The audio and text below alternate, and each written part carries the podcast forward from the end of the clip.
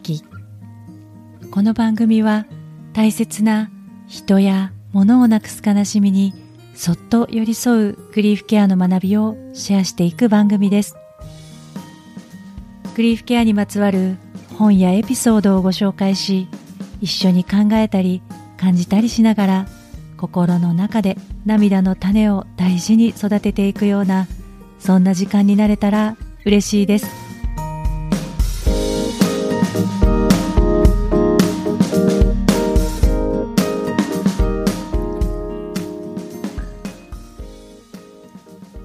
こんにちは。今尾玲子です。私の父が亡くなって1年が経ちました。もう1年なのかまだ1年なのかあっという間だった気もしますが振り返ってみれば確かに悲しみとともに時を過ごしてきてそれが変化をしていっているのを感じます。父が亡くなってからしばらくは一人の時間をたくさん過ごしつつ親しい友人には話を聞いてもらって泣くことができました。翌月の3月には回想令状ライターの方に連絡をして私から父へのメッセージを言葉に文章にしてもらいました。4月の末には1週間の集中内観に行きました。自分の内面を客観的に観察することで大きな気づきと癒しを得ることができました。6月には父の住んでいたマンションの家具も荷物も全て整理をしました。そうした時間と行動を通じていろんな気持ちを浄化させることができていっていましたがこの頃までは自分のグリーフをケアしなきゃとかもう親はいないのだからしっかり生きなくちゃと自分にプレッシャーを与えていたような気がします。その他にも毎朝氏神様に参拝をするというルーチンを作って生活のリズムを作ろうとしていました。もはや神頼みといったところですが雨の日はお休みというマイルールの中で毎日参拝を続けられていることというのが小さな自信の積み重ねになっていきました。でもその後は夏の猛暑がやってきて朝5時起きでも暑すぎて無理となって毎朝の神社参拝は終了しました。それが良かったのかもしれません。知らず知らず自分に課してしまっていたことを一旦やめてその他にも夏の暑さを理由にいろいろ怠けたおかげで肩の力が抜けていきました。9月頃には新しいことを始めたり欲しいものをパパッと買ったり楽しいと思うことをするようになってやっと生活と心の中に亡き人の居場所が定まって徐々に落ち着いていったように思います。グリーフケアの専門家にデイビッド・ケスラーという方がいます。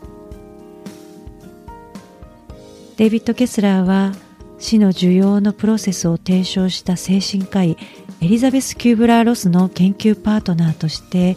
協調もあり世界的なグリーフカウンセラーとして活動をしています。ケスラーは悲しみに時間軸はないと言います。それは痛みを伴う悲しみがずっと続くという意味ではなくて自分のペースで自分なりの方法で痛みよりも愛を持って悲しむことができるようになっていくということを言っています。そしてそれがグリーフケアの一つの目標だと私たちに教えてくれています。先日父の一周期と納骨を終えました。この仏教の一周期やその後の三回忌七回忌など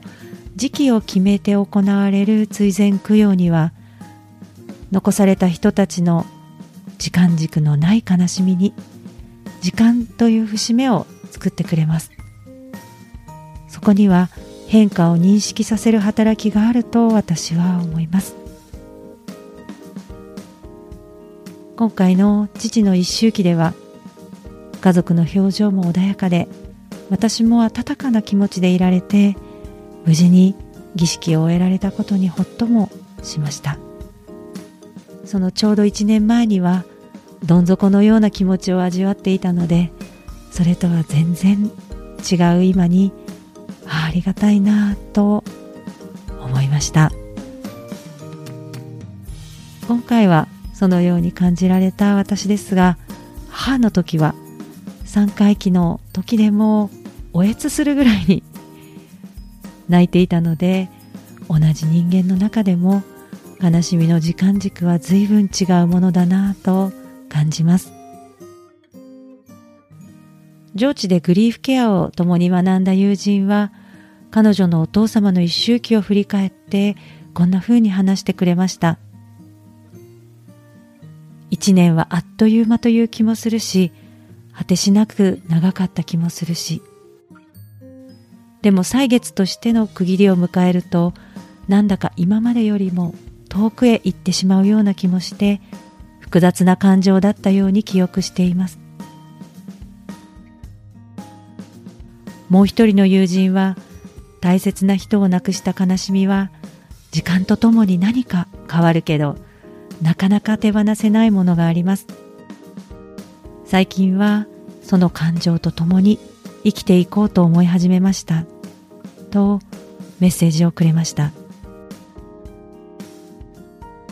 悲しみに決まった時間軸はなくて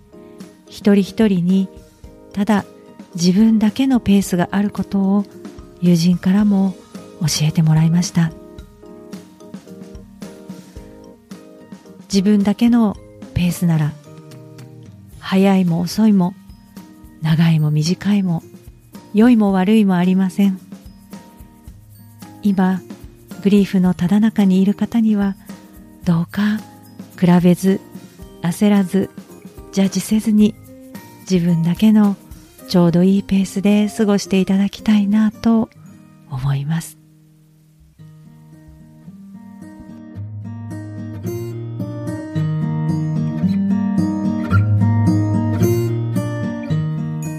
最後まで聞いてくださってありがとうございます。感想やメッセージは番組欄にあるフォームからぜひシェアしてください。今日もどうぞ自分の気持ちを大切にお過ごしください。それではまた。